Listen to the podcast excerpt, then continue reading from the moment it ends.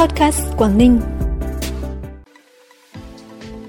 Khai mạc triển lãm thành tựu của tỉnh Quảng Ninh qua 60 năm hình thành và phát triển. Bắc Cạn hỗ trợ thí điểm du lịch cộng đồng. Tuyên Quang hỗ trợ sửa chữa làm mới hơn 1.000 ngôi nhà cho hộ nghèo là những thông tin đáng chú ý, sẽ có trong bản tin podcast sáng nay, ngày 25 tháng 10. Sau đây là nội dung chi tiết.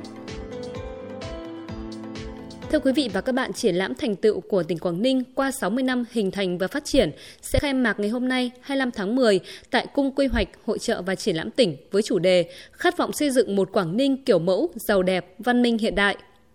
Triển lãm được chia làm 3 không gian trưng bày các thành tựu phát triển kinh tế xã hội của tỉnh qua các giai đoạn, giới thiệu quy hoạch chung của tỉnh, quy hoạch của các địa phương, khu vực check-in. Đây cũng là lần đầu tiên triển lãm được thể hiện giữa hình thức trưng bày truyền thống kết hợp ứng dụng công nghệ hiện đại, sáng tạo, hấp dẫn để thu hút người dân và du khách. Công chúng, đặc biệt là giới trẻ, sẽ được tiếp cận chính trị lịch sử văn hóa bằng những góc nhìn thú vị và mới mẻ thông qua các công nghệ 3D mapping, vách trượt lịch sử tương tác, ứng dụng hệ thống scan 3D với các hiện vật.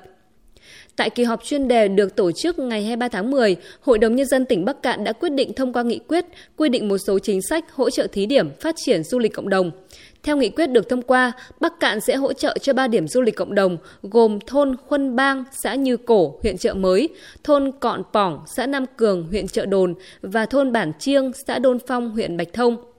Có 5 chính sách hỗ trợ sẽ được triển khai, gồm tư vấn về không gian, cảnh quan, sản phẩm và cách làm du lịch với mức không quá 500 triệu đồng một điểm, đầu tư cơ sở vật chất và phát triển du lịch cộng đồng với mức tối đa 3 tỷ đồng một điểm, phát triển sản phẩm du lịch gắn với bảo tồn, phát huy giá trị văn hóa dân tộc với việc hỗ trợ 100% lãi suất ngân hàng và hỗ trợ 50 triệu đồng một cơ sở du lịch, đào tạo bồi dưỡng, phát triển nguồn nhân lực du lịch, công tác xúc tiến quảng bá du lịch với mức hỗ trợ không quá 150 triệu đồng một điểm một năm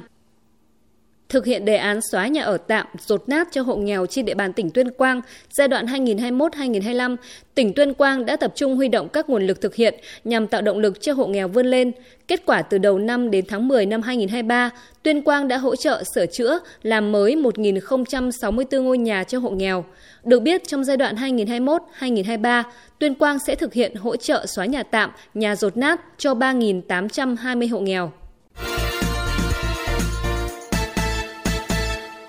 Bản tin tiếp tục với những thông tin đáng chú ý khác. Từ tháng 10 năm 2023, Sở Giáo dục và Đào tạo tỉnh Bắc Giang đã triển khai hoạt động giáo dục STEM ở bậc tiểu học. STEM là phương pháp giáo dục mới để giảng dạy tích hợp liên môn, tạo cơ hội cho học sinh khái quát, tổng hợp kiến thức kỹ năng thuộc các lĩnh vực khoa học, công nghệ, kỹ thuật và toán học. Trước khi đưa phương pháp này vào giảng dạy tại bậc tiểu học, Sở Giáo dục và Đào tạo tỉnh Bắc Giang đã triển khai thí điểm ở 50 trường tiểu học từ năm học trước – theo đánh giá của các trường, giảng dạy theo chương trình giáo dục STEM, học sinh hứng thú với bài giảng vì được thực hành trải nghiệm, có cơ hội phát huy khả năng, năng lực của mình, rèn tư duy sáng tạo, hoạt động nhóm để chủ động khám phá kiến thức mới, tạo khả năng ghi nhớ tốt hơn. Nhiều học sinh nhút nhát đã mạnh dạn, tự tin hơn trong học tập và giao tiếp.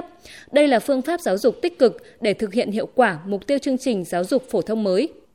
Sở Giáo dục và Đào tạo tỉnh Lạng Sơn phối hợp với Hội chữ thập đỏ tỉnh, Viện Huyết học và Truyền máu Trung ương vừa tổ chức Ngày hội hiến máu tình nguyện, trao giọt hồng gửi yêu thương. Tại ngày hội, có hơn 450 cán bộ giáo viên học sinh sinh viên đăng ký hiến máu, thu về 324 đơn vị máu. Thông qua ngày hội nhằm tuyên truyền vận động cán bộ công chức viên chức, người lao động, học sinh sinh viên của các đơn vị, cơ sở giáo dục có đủ sức khỏe tích cực tham gia hiến máu tình nguyện, đáp ứng nhu cầu cho cấp cứu, điều trị người bệnh, đồng thời đóng góp vào phong trào hiến máu chung của tỉnh Lạng Sơn.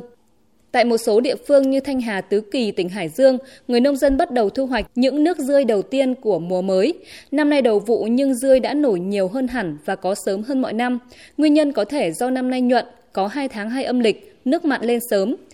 Mặc dù là đầu vụ nhưng dươi có màu hồng, béo, nhiều bột. Giá dươi đầu vụ dao động từ 300.000 đến 350.000 đồng 1 kg, tương đương cùng kỳ năm trước. Hơn một tháng nữa, dươi sẽ cho thu hoạch rộ.